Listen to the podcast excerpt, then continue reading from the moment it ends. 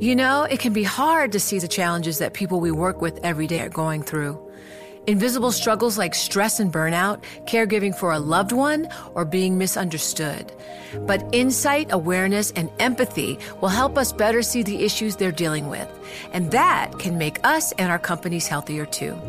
I'm Holly Robinson Peete. Join us on The Visibility Gap, a new podcast presented by Cigna Healthcare. Download it wherever you get your podcasts. You know success when you see it, or you think you do the people in the spotlight. But what about those small business masterminds who succeed at making their money work harder? They do that by having a business bank account with QuickBooks Money, which now earns 5% annual percentage yield. Making your money work as hard as you do? That's how you business differently. Learn more about QuickBooks Money at quickbooks.com slash 5APY. Banking services provided by Green Dot Bank, member FDIC. Only funds and envelopes earn APY. APY can change at any time.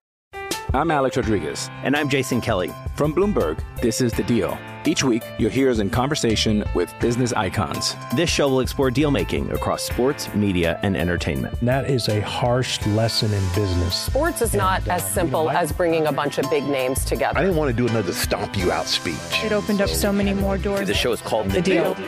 Listen to The Deal wherever you get your podcast. And watch on Bloomberg Originals, Bloomberg Television, or BTV Plus. This is Bloomberg Law with June Grosso from Bloomberg Radio. Let me be clear the department does not tolerate any mistreatment of any migrant and will not tolerate any violation of its values, principles, and ethics. Deputy of Homeland Security Secretary Alejandro Mayorkas said horse patrols have been suspended and an investigation is underway after footage emerged of Border Patrol agents using horses to block and move migrants. On the banks of the Rio Grande, a massive migrant camp sprouted in the town of Del Rio, Texas, peaking at about 30,000 people, mainly Haitians, many of whom had been in Mexico or other Latin American countries for years. The camp has now been cleared. Some migrants have been deported, others have been allowed to stay in the United States, at least temporarily, to pursue their claims for asylum. However, the controversy over the treatment of the Haitian migrants remains. Joining me is Leon Fresco, a partner at Holland and Knight, a former immigration official in the Obama administration. Leon, there's been outrage over the conduct of these Border Patrol agents.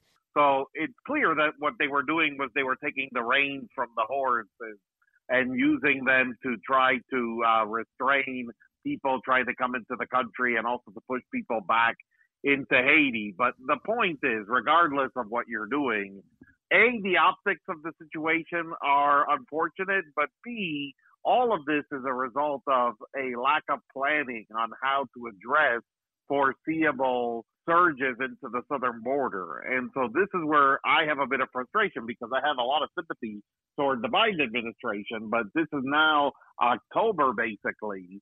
And you could have taken the time period that existed due to the COVID crisis and due to the fact that when you inherited the border, it was a closed border, and say to the immigration community, we need a few months to build the plane first before we fly it.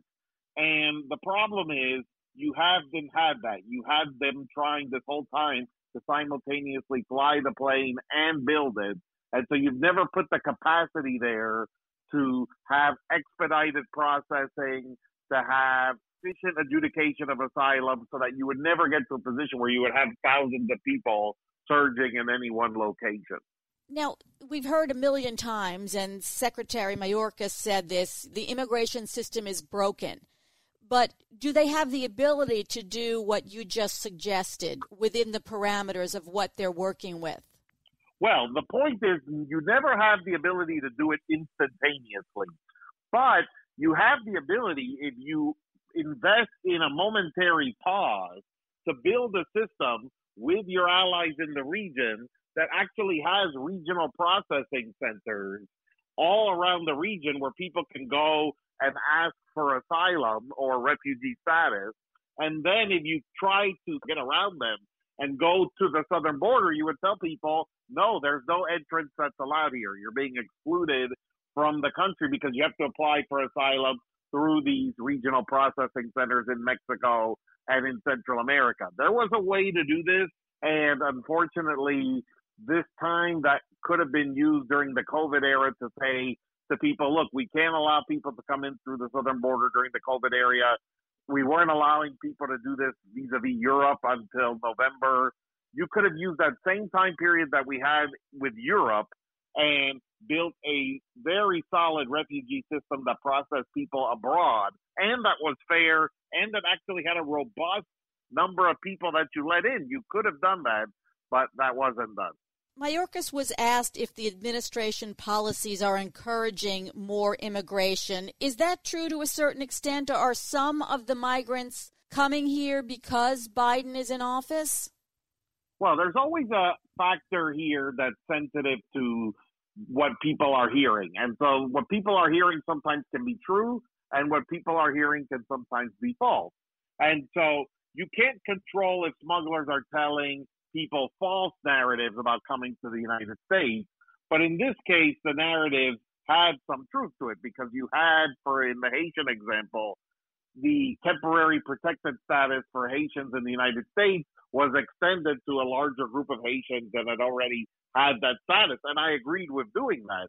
The point is, if you're going to do that, and then you have to say, well, the foreseeable outcome of that is there's going to be a desire from other Haitians to want to come into the United States to see if they can take advantage of both this program or maybe a later extension that would happen for additional Haitians.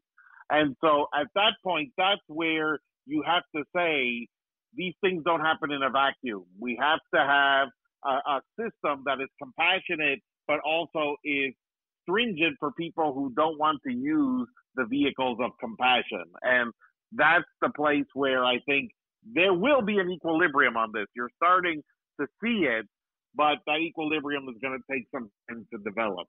Leon, what do you think is likely to happen with the investigation into the border agents?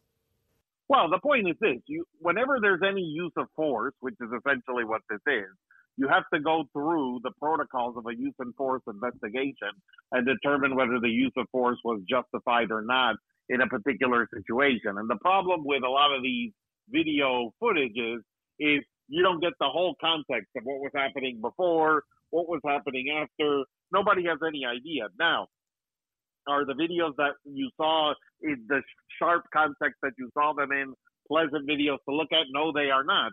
But until you have all of the information and all of the facts, it's hard to make a determination that someone acted 100% without cause or acted in the wrong way because you don't know what they're trained to do in that situation. You don't know what was happening. You don't know what they did in the reality the minutes before that. And so there's nothing that anybody can say commenting on it that takes the place of an investigation. That's what's required under the law. And so that's the due process that's necessary here. As far as the numbers we've been given on the Haitians, about 12,400 were released into the U.S. waiting to have their asylum cases heard by immigration judges. 5,000 processed by DHS, 3,000 in detention, 8,000 returned to Mexico, and only about 2,300 were on flights to Haiti. So, my first question is what happened to the Biden administration using Title 42 to turn the Haitians away? Did they decide that wasn't a good idea? I think they've been pretty consistent about the fact that they want to use Title 42 in situations that it's single adults. In situations where there are families or unaccompanied minors, they are not wanting to use this Title 42 authority. And so the reason you saw these disjointed outcomes is because there were some number of people in families and they didn't want to use the Title 42 in families. And even with some single adults, you can't use Title 42 if they have absolutely no paperwork and Mexico isn't willing to accept them. So you have to have some plan for once you send them to Mexico, what's going to happen to them because Mexico is also a partner in these Title 42 efforts. And so it's a lot easier to use Title 42 with Mexican nationals or even with Central American nationals that Mexico can have a plan for repatriating back to their neighboring countries. But with Haitians, it's a lot more complicated to use Title 42 because the Haitian doesn't belong either in Mexico or Central America or the United States or anywhere else. They belong either in Haiti or some of them had gotten some permission to reside in other parts of South America. And so Mexico would say, why are you bringing these individuals here? They have no jurisdiction to be here. And so that's why you saw these disjointed outcomes. You said the Biden administration doesn't like to use Title 42 to expel families, but they're appealing a judge's order that forbids them from expelling migrant families under Title 42. Yes, and I think there's two issues there. Number one, there's the issue of having the tool in the toolbox. And so they definitely believe that they need to have the tool in the toolbox. But simultaneously, while they're in this litigation, they don't want to have thousands of families being excluded under Title 42 because A, that weakens their litigation position that they're only using this tool when it's absolutely needed. But B, they don't actually have a lot of desire to use this tool for families because there is some sympathy for these children, especially sometimes when the children are vulnerable ages and you're seeing them at the border and you're seeing very sympathetic cases. It's hard to simply just turn those people back and say, good luck to you, you know, never come here and whatever happens to you happens.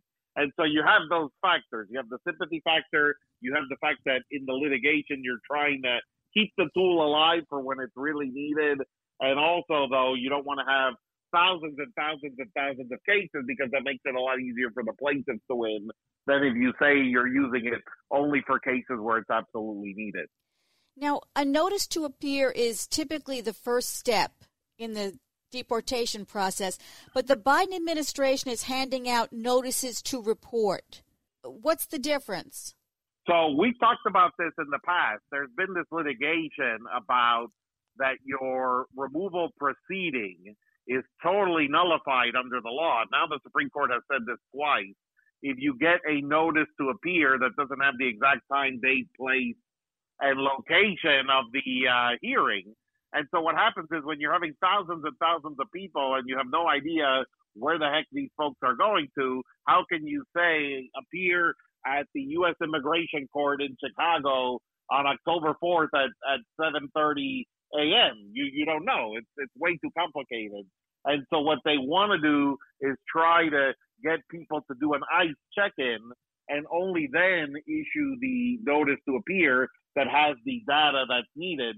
Because if you issue the data that's needed, if you issue the notice to appear without the data that's needed, and then the person either misses the court date or never shows up or anything, then you actually can't move forward with their removal because everything was void. You never gave them the right process at the beginning. So what they're trying to do is arrange a situation where if the person doesn't show up to their ICE check-in, they can be detained, and then you can give them their notice to appear with their actual right hearing date. And actually, what you would do is you would do it in the detention facility itself, as you would say, here's your first hearing. And once you've given them their first hearing, from then on out, you've complied with the requirements under the law. The DHS secretary also spoke about the conditions for asylum, which we've talked about many times. And it seems that when you you listen to the stories that a lot of the Haitians are claiming asylum for economic reasons. Would economic reasons ever get you asylum? Purely economic deprivation is not sufficient to get asylum. Now, you can have a situation where if what you're suffering is pure economic deprivation because of your political opinion. So let's say they say people who supported this presidential candidate will never be allowed to get a job or access to banking or access to food or anything else. Even if you're not tortured or not placed in jail or anything, that can be asylum. But if there's general economic deprivation countrywide, and it's not based specifically on your political opinion or your social group or your religion or your race or your national origin, then that's never going to be sufficient to get asylum, which is why many people who apply for asylum don't end up qualifying is because you have to fit that very narrow group of people of why they're suffering. Some people are predicting that this is going to happen at the border again. Is the Biden administration doing anything right now to prevent this from happening again? Well, the only thing that's happening right now under the Biden administration is they're trying to get a new regulation out that would make meritorious asylum claims easier to grant right there at the border so that the less meritorious asylum claims are placed into a smaller pile of cases. The problem is, at the end, right now the current backlog is in the millions, and no matter who you're placing in this quote unquote smaller pile, and no matter who you're prioritizing, you're seeing this already, for instance, in Boston and in Los Angeles. These priority dockets, quote unquote, still have 1,500 people in cases for one judge. And so that judge isn't going to get around to doing all of those 1,500 cases anytime soon. And so even if you said, well, the goal was to get those done in nine months, it's clear you're not going to get those done in nine months. And so I just think at some point we have to grapple with a system, and neither side has done this, neither Trump nor Biden, because Trump in the end didn't have the goal of wanting the meritorious cases in the United States. Their approach was they didn't want any cases in the United States. And the Biden administration hasn't wanted to be perceived as overly insensitive to these cases, which is also a valid goal. So both goals are valid depending on how you look at it.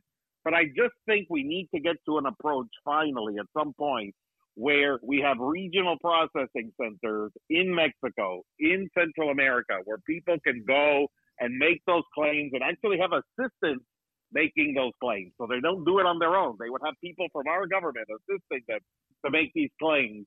And then those cases get adjudicated and you either use that process and you get into the United States, or if you don't use that process, you are automatically excluded from the United States. And I think that's the fairest thing we can do for this hemisphere is to give people with fair asylum claims a chance to do it, but it doesn't have to be at our southern border. And so this is what continues to be the complicating factor here. So the governor of Texas has said that they're going to start arresting people for trespassing. Is that the order that's being challenged by the Biden administration? Well, I mean, first of all, that's the provision that Jan Brewer in 2012 during the Arizona law and all of those Supreme Court cases, she was trying to do the same concept basically, which was to arrest undocumented people for trespassing in Arizona. But yeah, this is being challenged. It's one of many things being challenged by the Biden administration. But the interesting question is they're trying to tee up an issue that if you look at who decided the Arizona decision, that was a 6 3 decision. But the six justices who ruled for the case, the only ones who are left are Robert Sotomayor, Kagan, and and Roberts.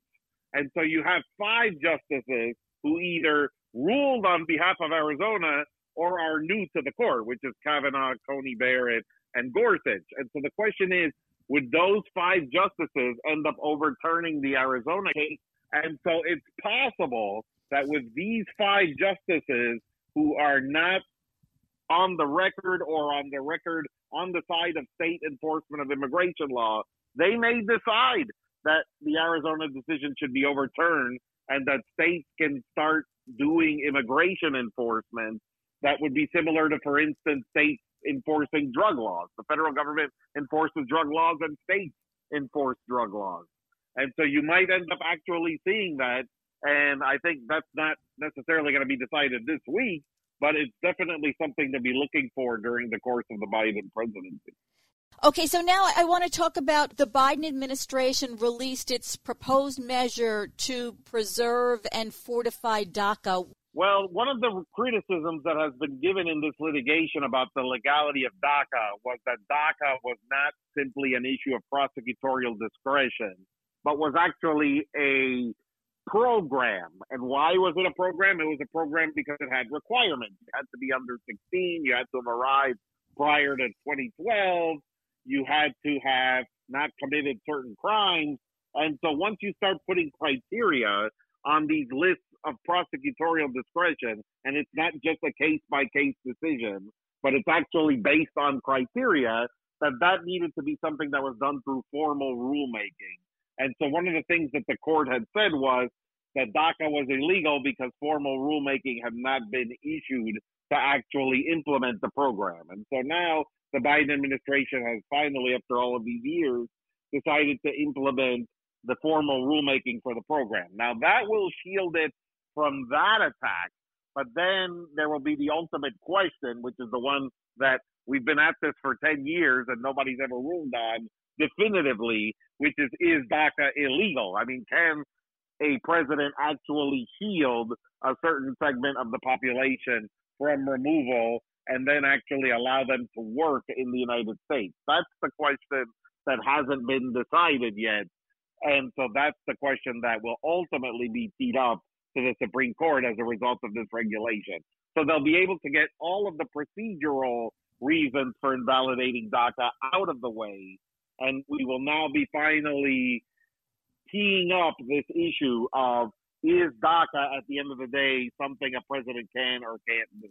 So this rule will will answer the concerns that that Texas judge had. Yes, it will. It will answer the procedural complaints that the Texas judge had, which is that the proper procedures were not followed in implementing DACA, that there wasn't the formal rulemaking and then notice and comment where people can comment on the rule and say what they don't like, and then you issue a final rule. That's going to take care of all of that, but it won't take care of the judge's decision that in the end DACA is illegal, that the law does not permit the shielding of a certain group from deportation, followed by then not just the shielding, but the implementation of work rights and rights to travel abroad from this group. And so with that, that will finally be the substantive legal issue teed up to the Supreme Court is whether DACA is actually legal or illegal. And so that's the issue that finally no court has grappled with. Finally, the Supreme Court will grapple with it at some point. That's Leon Fresco of Holland and Knight. We have a lot to talk about today. Let's get started with Apple TV Plus. One thing CEO Tim Cook did not talk about at the Apple event was the injunction that will go into effect on December 9th, requiring Apple to make the most significant change to its App Store business model since launching. In the antitrust lawsuit brought by Epic Games, the judge ruled that Apple must give developers the option of bypassing its commission on in app purchases, a cut that runs as high as 30% and could cost the tech giant a few billion dollars annually. Joining me is antitrust law expert Harry First, a professor at NYU Law School. Harry, there was a lot of talk after the decision about the hit to Apple, but it was Epic that filed for an appeal first. So who won this case? It was pretty much a loss for Epic and a lot of gain for Apple. And you're right, Epic filed the appeal because they want to go further than the judge's somewhat limited but very interesting injunction which will stop to some degree the requirement that you can't steer people to a less expensive payment system. Did the judge's ruling leave enough room for Apple to try to keep its App Store revenue stream largely intact? For example, it could still collect a commission of up to 30% despite the ruling. Yeah, there's nothing that prevents Apple from collecting whatever it can collect. And the mechanism that Apple chose, which is to run it through its own payment system, is smart from Apple's point of view. As she pointed out, it makes sure that they track all the revenue that's generated through the App Store, everything that flows through, they get. And it doesn't say they can't charge royalties to app developers in a different way, using different formulas. You know, any party who's trying to do something like what Apple's doing has to figure out a way that will allow them to make the charges and not too many people will escape. So it's not clear, even at this point, how many people will escape or whether consumers will bother to choose because they still have to have the option of paying through, you know, an in-app purchase. And I don't play video games, but my guess is consumers in the middle of the video game would prefer to click than have to do two clicks, which seems to be an impossible burden for people. So it may not siphon off that much revenue. Epic will have to give some sort of incentive to gamers to do this to you know make the out of app purchase of a longer life or a wand or whatever in the world people purchase for so much money apparently on the video games they run like Fortnite. So not clear how much of a difference it will make and if it does start to make a revenue stream difference certainly Apple can figure out a different approach. The judge's order doesn't say that Apple has to keep Fortnite on the App Store. So they could say, you know, unless you pay us X number of dollars, you're out of here. And I don't see anything in the order that she entered that forbids that. And in the main part, the federal charges, it seems to me it's pretty clear that they could do that. So a lot yet to be written. And of course, this is just one case. You know, there are cases elsewhere, and it's unclear what the federal government might do. This may be a little bit of a roadmap in certain ways for the federal government. And of course, there are non U.S. governments. Korea is in the process of passing a statute dealing with app stores in the fourth highest revenue jurisdiction in the world, which is South Korea. The key part was the fight to define the market in question. Right. The judge disagreed with both sides about the definition of the market. Tell us what she decided and whether that will affect any future lawsuits by the Justice Department. Well, first of all, one thing to keep in mind, I think, in terms of how it might affect future cases, her decision was very much fact bound. In other words, it depended a lot on the evidence presented to her by the parties. Now, these are very good lawyers, so they tailored the case in a way they thought would be best, but to some extent, it didn't convince in a number of different ways. It's not clear that that's irreparable. So, for example, a big thing was that she didn't believe that consumers were really locked into the Apple platform. I am not an Apple user. You may be. My view of Apple users is they're fanatically locked in. So this may be just a failure of proof that it wasn't quite presented. She didn't say they weren't locked in. She said Epic didn't prove they were. Now, if they're locked in or they can't exit, I would prefer to think of it that way. That means that if you want to serve roughly half of the consumers of games or any app, you've got to be on that platform. I mean, you just can't give up that market. And if they won't migrate over to Android or something else, you are subject to the power of Apple. So I think a future case may look at the facts differently or try to present them a little differently. So this does not bind all future cases. And you're right, the lead off question is how do we define the market? It's very unusual for a judge to pick a market that neither party proposed and that she has to sort of make up market shares, which are sort of guesses because there really wasn't all that much evidence about this market. And the market shares turned out to be pivotal because they're under 60%. And for monopoly power in the U.S., you're not going to find cases where the share is under 60%. So that was a big deal. It could be different next year. You know, Apple's selling more iPhones. Their market share might be higher. They might find themselves next year as having monopoly. And so Apple dodged the worst case scenario right. that the judge might determine that it was a monopolist. Right. Right. That was the first part, but that wasn't, she wasn't content to stop with that. She tied up, she said, okay, let's go on, uh, because there's a different claim that counts. It doesn't depend on there being a monopolist, different number of counts, just, you know, that's just the agreements and restraint of trade. And then she undercut the case completely on that, whether the conduct was anti competitive in a very thorough way, although she did indicate that it did have some adverse effects on developers, on consumers, and on innovation. You know, that the App Store itself had sort of sat there, not, you know, Apple just milking it and not really making it better, despite complaints about various um, functionalities that it didn't have sort of reminds me of what Microsoft did with Internet Explorer for so many years. They used it as a gateway, and it was a terrible program. So there's that. But in the end, she cut down the case in every which way and very thoroughly. So, do you think that in the future, either other plaintiffs or the government can use her decision as a roadmap for their case? Yes, I think you know people do. I, as a teacher, I, I firmly believe that people learn. so um, really, yes, I, I believe it's a belief. It's not necessarily true, but it's a belief. So um, I think you know any litigant um, still concerned with the App Store, and there are both with Google and um, and with Apple. Um, we'll look at this and say, okay, where where did the case not work, and how can we do better in the next case? What sort of facts would we need to present better um, than in a way that would convince the next judge, you know, different judge? And again, these were factual determinations. She said Epic didn't carry the burden of proving some of these things, not that Apple showed it was untrue, just that the plaintiff didn't carry its burden. So, yes, I think there will be some roadmap effect.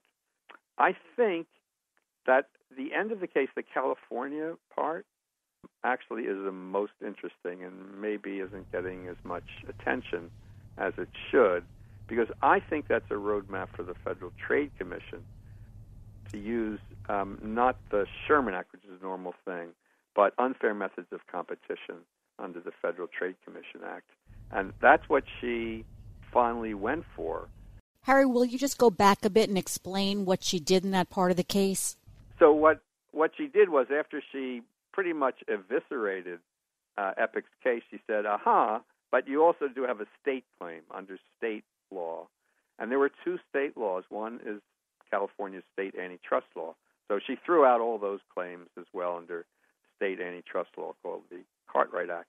But there's an unfair competition law in California which just prohibits unfair methods of competition. And she said, well, this is a little different because that's broader than the way we look at things under normal antitrust law. Um, we're not confined to um, such a high standard of proof. We can look at what she called incipient violations, not quite violations.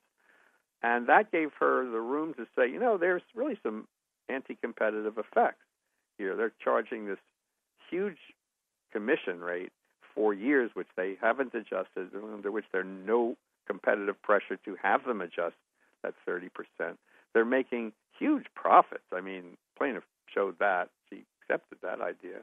Uh, and consumers are being denied information so they can make choices. So they're not told, "Hey, you know, you you could we you could buy these things outside the app and it, and it would be cheaper."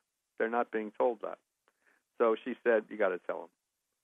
Uh, and that lack of information, which she found important for markets, markets need information, uh, could be an unfair method of competition under federal law, under Section 5 of the Federal Trade Commission Act, if the FTC wants to use that route. It's not quite this is broader, gives them a little more power.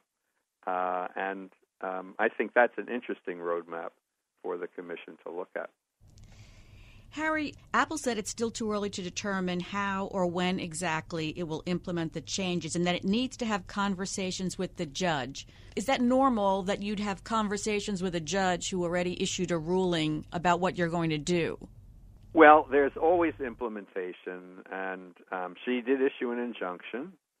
I don't recall whether there's a time within which they have to implement it, and that could be subject uh, to negotiation. They could um, take an appeal to the Court of Appeals to have them stay the imposition of that injunction pending, you know, full review of the case. So that's a possibility. Um, and you know, the judge also could say, you know, show me that you can't do it, but I don't believe it, and you just remove this restriction. So just follow this injunction. I don't see why it's so hard. So it's hard for me to say whether they'll you know, there's still some play in the joints on this.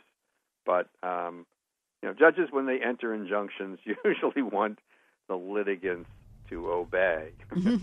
and uh, you know, as a litigant, you you want to obey. You don't want to be held in contempt. Uh, so um, if the judge isn't, I don't know whether she's scheduled any hearing, and we already have appeals by Epic. I assume Apple's going to appeal as well. Um, so uh, hard to say exactly when this will happen uh, or if it will happen. It, it, the Court of Appeals may simply um, stop the imposition of the injunction until um, until the appeals are fully heard. do any appeals issues, you know, jump out at you? Oh, the first thing I would say as I re- would read that case from Epic's point of view is, oi, what are we going to do? So it's a pretty thorough opinion. I mean, I think, frankly, there's some legal mistakes in it, but are they critical legal mistakes? I'm not sure. You know, it might be picking around the edges, but that's not what Epic's about. And I think they have to attack the fundamental way the court decided the case when a lot of it is factual.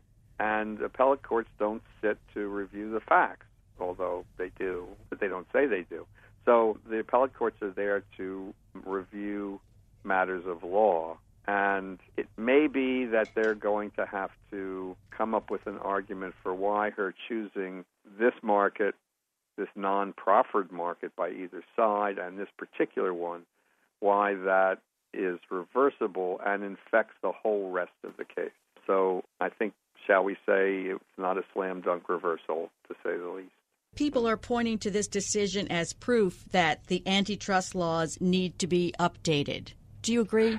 Well, I do think the antitrust laws that there are have to be legislative fixes to some of this.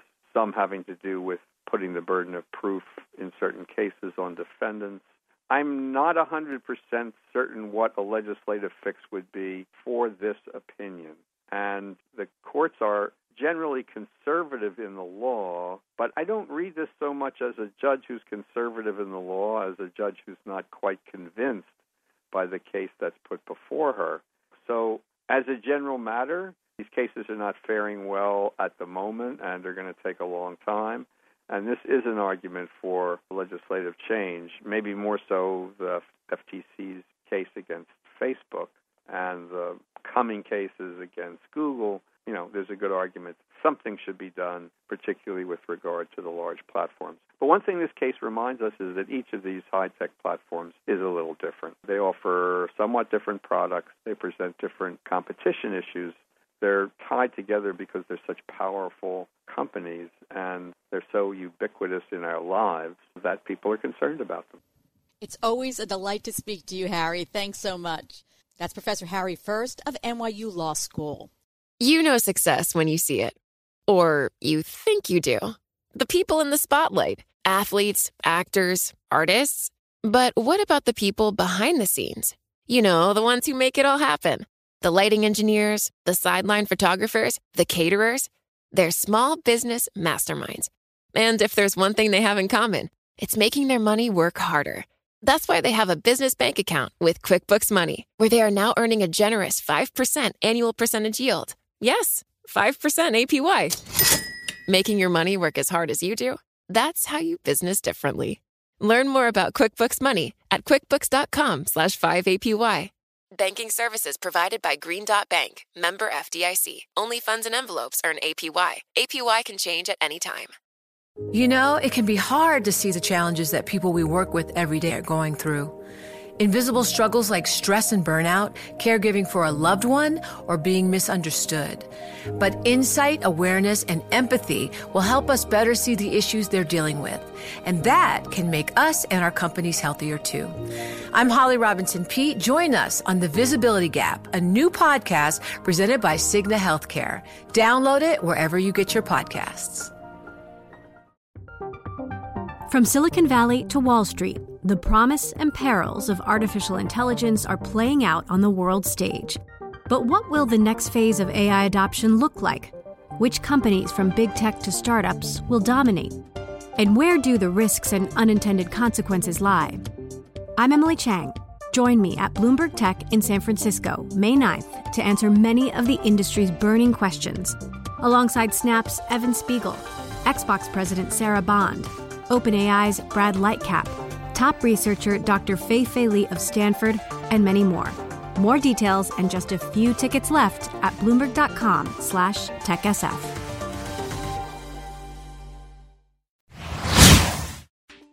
An unconventional audit of Maricopa County, Arizona, nearly 2.1 million ballots by a company with no experience in election security, found the hand count of ballots largely matched the county's certified election results, with Biden winning an extra 360 votes under the audit ordered by Republican state senators. Despite the results, Trump allies pointed to the report's claims of malfeasance and errors by election officials, which county officials said are easily debunked by anyone familiar with election processes. And the Stop the Steal movement is going forward with election audits in other states, even Texas, which Trump won. Joining me is Liz Howard, Senior Counsel for the Brennan Center for Justice. So, Liz, tell us about the Maricopa County audit. So, you know, one of the most important things from from the report is that it provided additional confirmation that Biden did in fact win the election in Maricopa County. You know, but unfortunately, it also shows where again these actors who have no experience in election administration simply took routine election administration practices and attempted to cast what they don't understand as suspicious. And we've seen um, the same cast of characters use this playbook over and over and over again. And really, you know, there are concerns that this is just, you know, an effort to sabotage our election officials and our election system by sore losers. Trump and his allies are using the report to say that there were problems with the election in Arizona. What are they using in the report?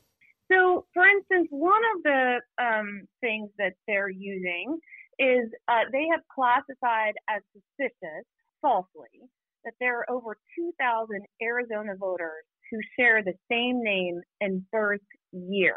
So this is actually not suspicious, and there are multiple reasons that we can explain this. So, for instance, the birthday paradox, which explains that in a group of about 40 people, there's a 90% chance that two will share the same birthday, which would just be month and day.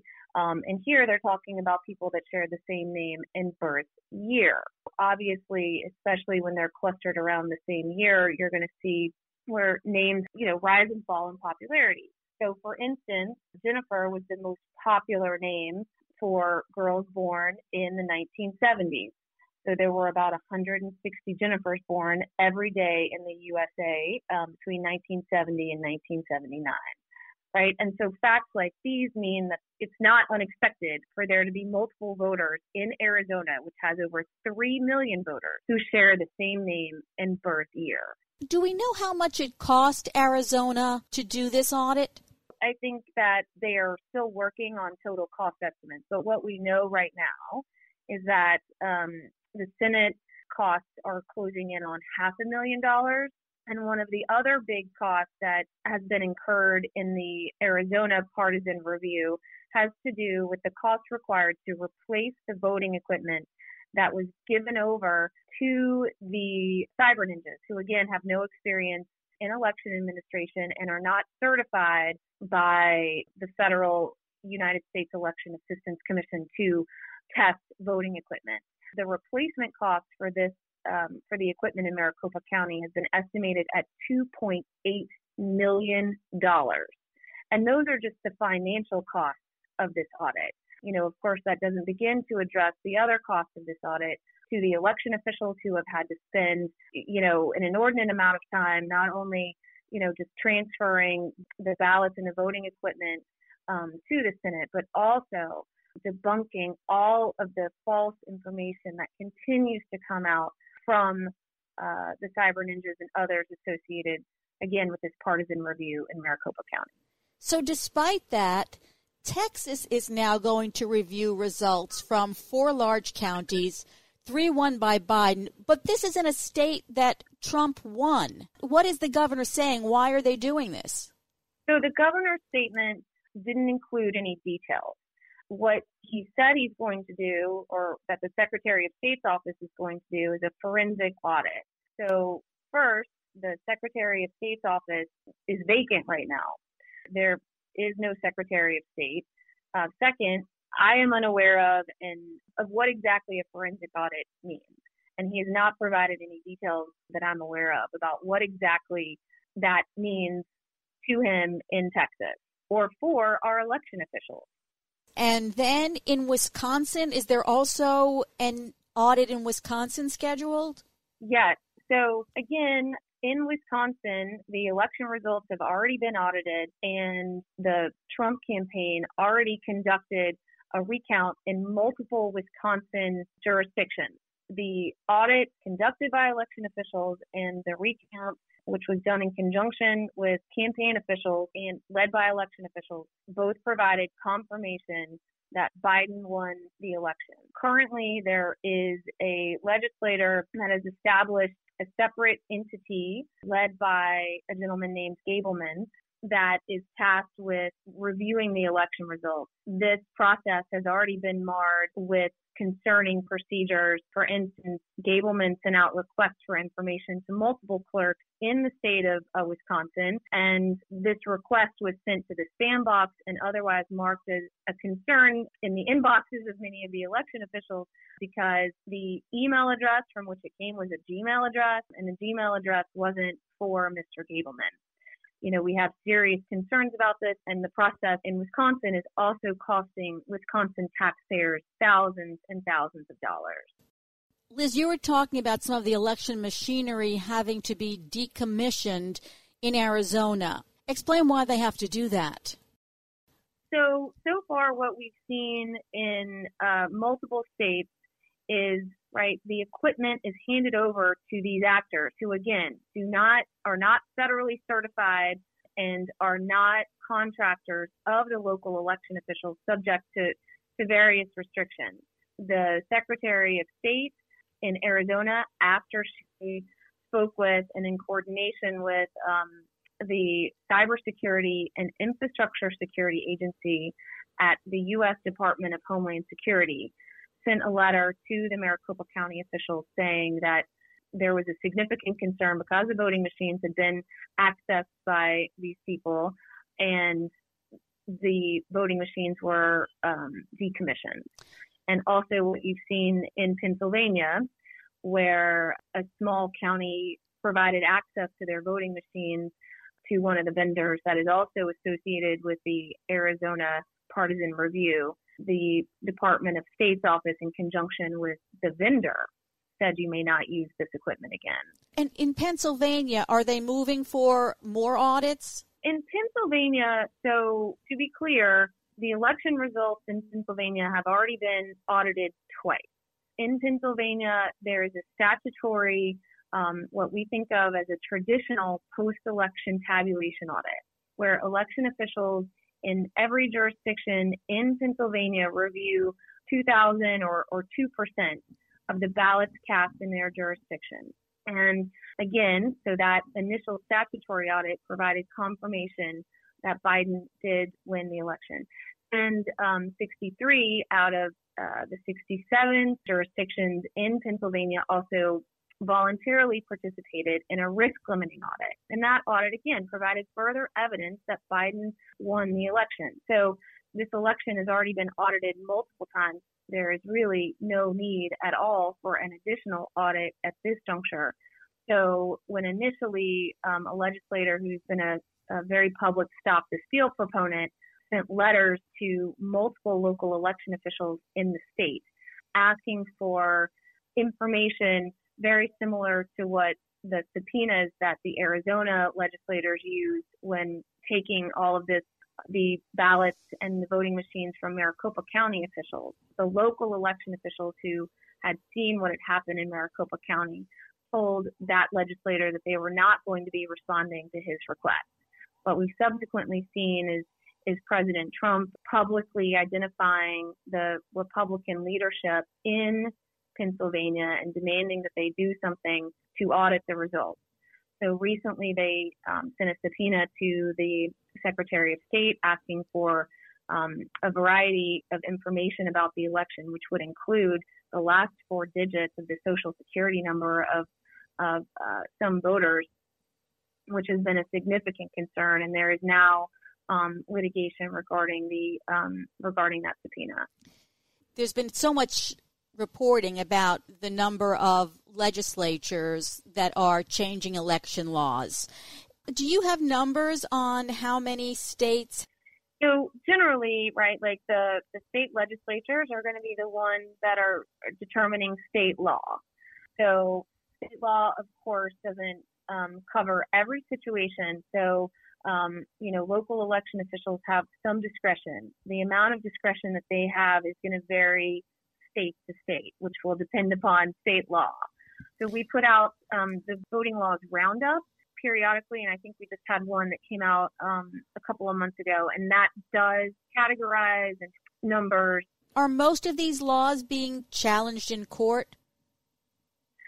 So my colleagues recently filed suit in Texas regarding um, the bill that was just passed there, which addresses some election administration practices. Um, and of course, uh, you know, what we just saw in Texas is is the governor just announced that the Secretary of State is going to conduct a forensic audit in four counties.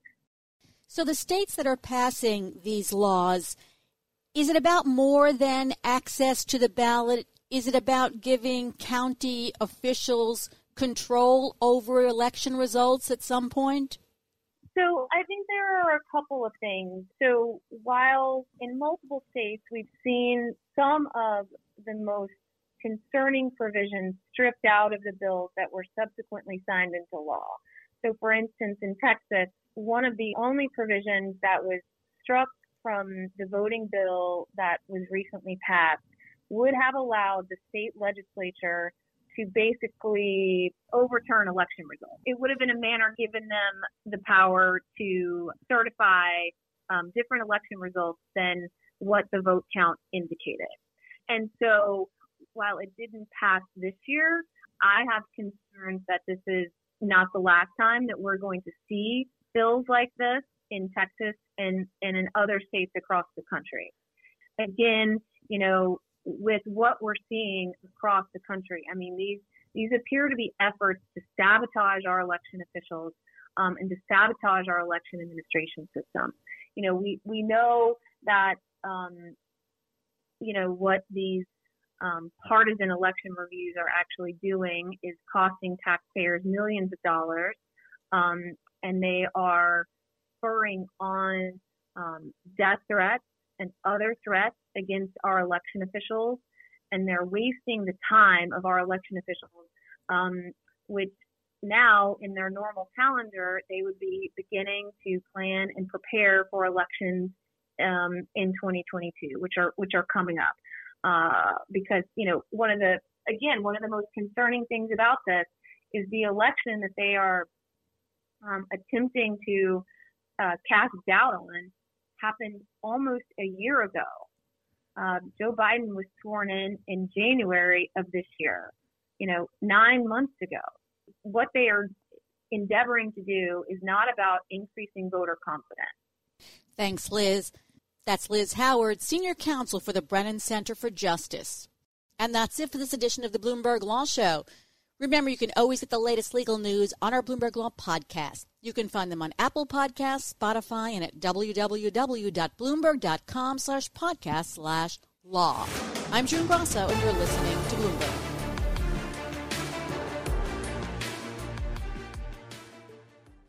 I'm Alex Rodriguez. And I'm Jason Kelly. From Bloomberg, this is The Deal.